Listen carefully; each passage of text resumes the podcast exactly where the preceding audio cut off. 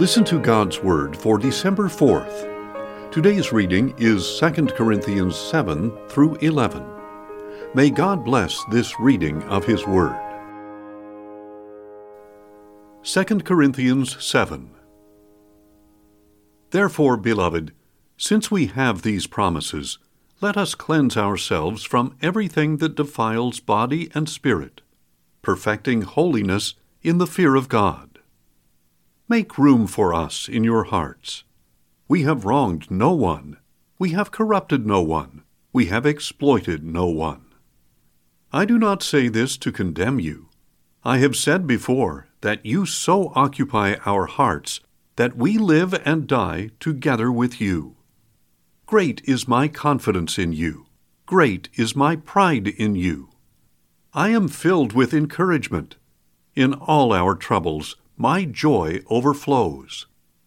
For when we arrived in Macedonia, our bodies had no rest, but we were pressed from every direction, conflicts on the outside, fears within. But God, who comforts the downcast, comforted us by the arrival of Titus, and not only by his arrival, but also by the comfort he had received from you.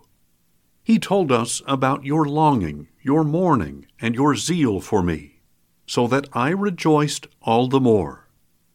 Even if I caused you sorrow by my letter, I do not regret it. Although I did regret it, I now see that my letter caused you sorrow, but only for a short time.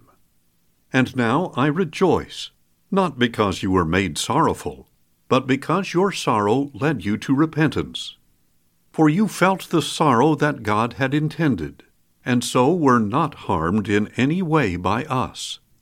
Godly sorrow brings repentance that leads to salvation without regret, but worldly sorrow brings death. Consider what this godly sorrow has produced in you. What earnestness, what eagerness to clear yourselves, what indignation, what alarm, what longing, what zeal, what vindication! In every way you have proved yourselves to be innocent in this matter. So even though I wrote to you, it was not on account of the one who did wrong, or the one who was harmed, but rather that your earnestness on our behalf would be made clear to you in the sight of God. On account of this, we are encouraged. In addition to our own encouragement, we were even more delighted by the joy of Titus, for his spirit has been refreshed by all of you. Indeed, I was not embarrassed by anything I had boasted to him about you. But just as everything we said to you was true, so our boasting to Titus has proved to be true as well. And his affection for you is even greater when he remembers that you were all obedient as you welcomed him with fear and trembling. I rejoice that I can have complete confidence in you. 2 Corinthians 8 Now, brothers, we want you to know about the grace that God has given the churches of Macedonia. In the terrible ordeal they suffered, their abundant joy and deep poverty overflowed into rich generosity. For I testify that they gave according to their ability and even beyond it. Of their own accord, they earnestly pleaded with us for the privilege of sharing in this service to the saints. And not only did they do as we expected, but they gave themselves first to the Lord and then to us, because it was the will of God. So we urged Titus to help complete your act of grace just as he had started it. But just as you excel in everything, in faith, in speech, in knowledge, in complete earnestness, and in the love we inspired in you, see that you also excel in this grace of giving. I am not making a demand, but I am testing the sincerity of your love in comparison to the earnestness of others. For you know the grace of our Lord Jesus Christ that though he was rich, yet for your sakes he became poor, so that you through his poverty might become rich. And this is my opinion about what is helpful for you in this matter. Last year, you were the first not only to give, but even to have such a desire. Now finish the work, so that you may complete it just as eagerly as you began, according to your means. For if the eagerness is there, the gift is acceptable according to what one has, not according to what he does not have. It is not our intention that others may be relieved while you are burdened, but that there may be equality. At the present time, your surplus will meet their need, so that in turn their surplus will meet your need. Then there will be equality. As it is written, He who gathered much had no excess, and he who gathered little had no shortfall. But thanks be to God, who put into the heart of Titus the same devotion I have for you. For not only did he welcome our appeal, but he is eagerly coming to you of his own volition. Along with Titus, we are sending the brother who is praised by all the churches for his work in the gospel. More than that, this brother was chosen by the churches to accompany us with the offering, the gracious gift we administer to honor the Lord Himself and to show our eagerness to help. We hope to avoid any criticism of the way we administer this generous gift, for we are taking great care to do what is right, not only in the eyes of the Lord, but also in the eyes of men. And we are sending along with them our brother whose earnestness has been proven many times and in many ways, and now even more so by his great confidence in you. As for Titus, he is my partner and fellow worker among you. As for our brothers, they are messengers of the churches to the glory of Christ. In full view of the churches, then, show these men the proof of your love and the reason for our boasting about you.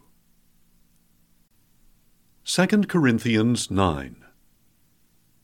Now about the service to the saints, there is no need for me to write to you, for I know your eagerness to help, and I have been boasting to the Macedonians that since last year you in Achaia were prepared to give, and your zeal has stirred most of them to do likewise.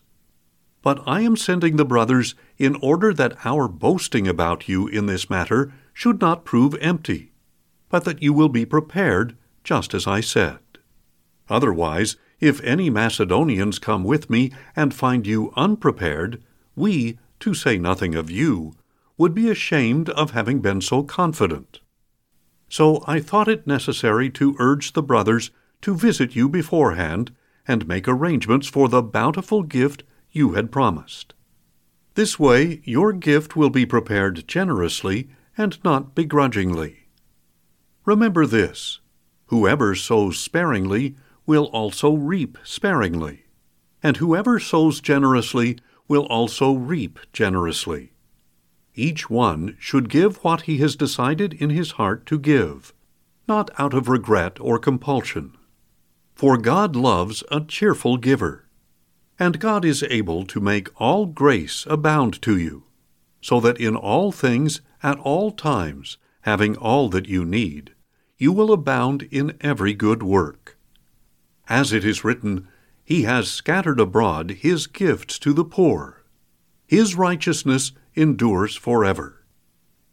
Now he who supplies seed to the sower and bread for food will supply and multiply your store of seed, and will increase the harvest of your righteousness. You will be enriched in every way, to be generous on every occasion, so that through us your giving will produce thanksgiving to God. For this ministry of service is not only supplying the needs of the saints, but is also overflowing in many expressions of thanksgiving to God. Because of the proof this ministry provides, the saints will glorify God for your obedient confession of the gospel of Christ, and for the generosity of your contribution to them and to all the others. And their prayers for you will express their affection for you, because of the surpassing grace God has given you. Thanks be to God for his indescribable gift. 2 Corinthians 10 Now by the mildness and gentleness of Christ I appeal to you. I, Paul, who am humble when face to face with you, but bold when away. I beg you that when I come I may not need to be as bold as I expect toward those who presume that we live according to the flesh. For though we live in the flesh, we do not wage war according to the flesh. The weapons of our warfare are not the weapons of the world. Instead, they have divine power to demolish strongholds. We tear down arguments and every presumption set up against the knowledge of God and we take captive every thought to make it obedient to Christ. And we will be ready to punish every act of disobedience as soon as your obedience is complete. You are looking at outward appearances. If anyone is confident that he belongs to Christ, he should remind himself that we belong to Christ just as much as he does. For even if I boast somewhat excessively about the authority the Lord gave us for building you up rather than tearing you down, I will not be ashamed. I do not want to seem to be trying to frighten you by my letters. For some say, His letters are weighty and forceful, but his physical presence is unimpressive, and his speaking is of no account. Such people should consider that what we are in our letters when absent, we will be in our actions when present. We do not dare to classify or compare ourselves with some who commend themselves. When they measure themselves by themselves and compare themselves with themselves, they show their ignorance. We, however, will not boast beyond our limits, but only within the field of influence that God has assigned to us, a field that reaches even to you. We are not overstepping our bounds as if we had not come to you. Indeed, we were the first to reach you with the gospel of Christ. Neither do we boast beyond our limits in the labors of others. But we hope that as your faith increases, our area of influence among you will greatly increase as well so that we can preach the gospel in the regions beyond you. Then we will not be boasting in the work already done in another man's territory. Rather, let him who boasts boast in the Lord. For it is not the one who commends himself who is approved, but the one whom the Lord commends. 2 Corinthians 11 I hope that you will bear with a little of my foolishness, but you are already doing that. I am jealous for you with a godly jealousy. For I promised you to one husband, to present you as a pure virgin to Christ.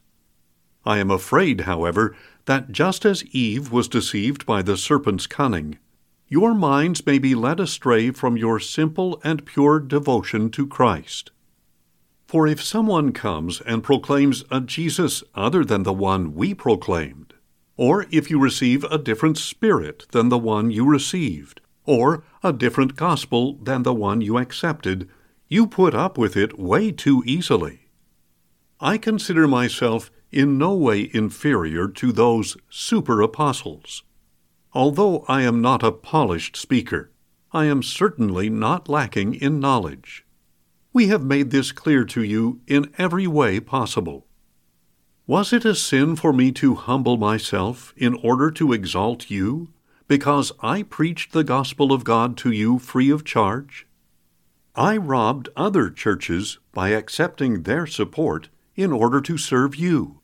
And when I was with you and in need, I was not a burden to anyone. For the brothers who came from Macedonia supplied my needs. I have refrained from being a burden to you in any way, and I will continue to do so. As surely as the truth of Christ is in me, this boasting of mine will not be silenced in the regions of Achaia. Why? Because I do not love you? God knows I do. But I will keep on doing what I am doing in order to undercut those who want an opportunity to be regarded as our equals in the things of which they boast. For such men are false apostles, deceitful workers, masquerading as apostles of Christ. And no wonder, for Satan himself masquerades as an angel of light. It is not surprising, then, if his servants masquerade as servants of righteousness. Their end will correspond to their actions. I repeat, let no one take me for a fool. But if you do, then receive me as a fool, so that I too may boast a little. In this confident boasting of mine, I am not speaking as the Lord would, but as a fool. Since many are boasting according to the flesh, I too will boast. For you gladly tolerate fools, since you are so wise. In fact, you even put up with anyone who enslaves you or exploits you or takes advantage of you or exalts himself or strikes you in the face. To my shame, I concede that we were too weak for that. Speaking as a fool, however, I can match what anyone else dares to boast about. Are they Hebrews? So am I. Are they Israelites? So am I. Are they descendants of Abraham? So am I.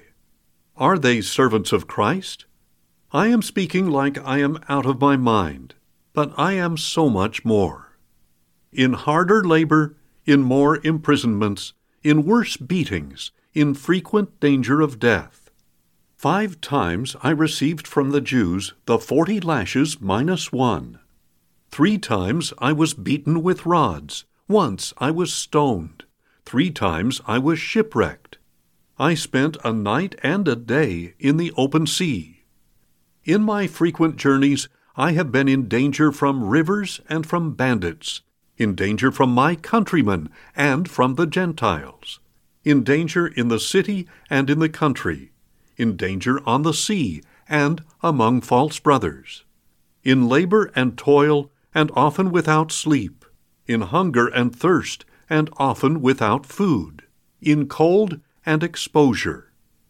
Apart from these external trials, I face daily the pressure of my concern for all the churches. Who is weak, and I am not weak? Who is led into sin, and I do not burn with grief? If I must boast, I will boast of the things that show my weakness. The God and Father of the Lord Jesus who is forever worthy of praise, knows that I am not lying. In Damascus, the governor under King Aretas secured the city of the Damascenes in order to arrest me. But I was lowered in a basket through a window in the wall and escaped his grasp. Thanks for listening, and join us tomorrow as we listen to God's Word. Questions or comments? email us at info at listentogodsword.org.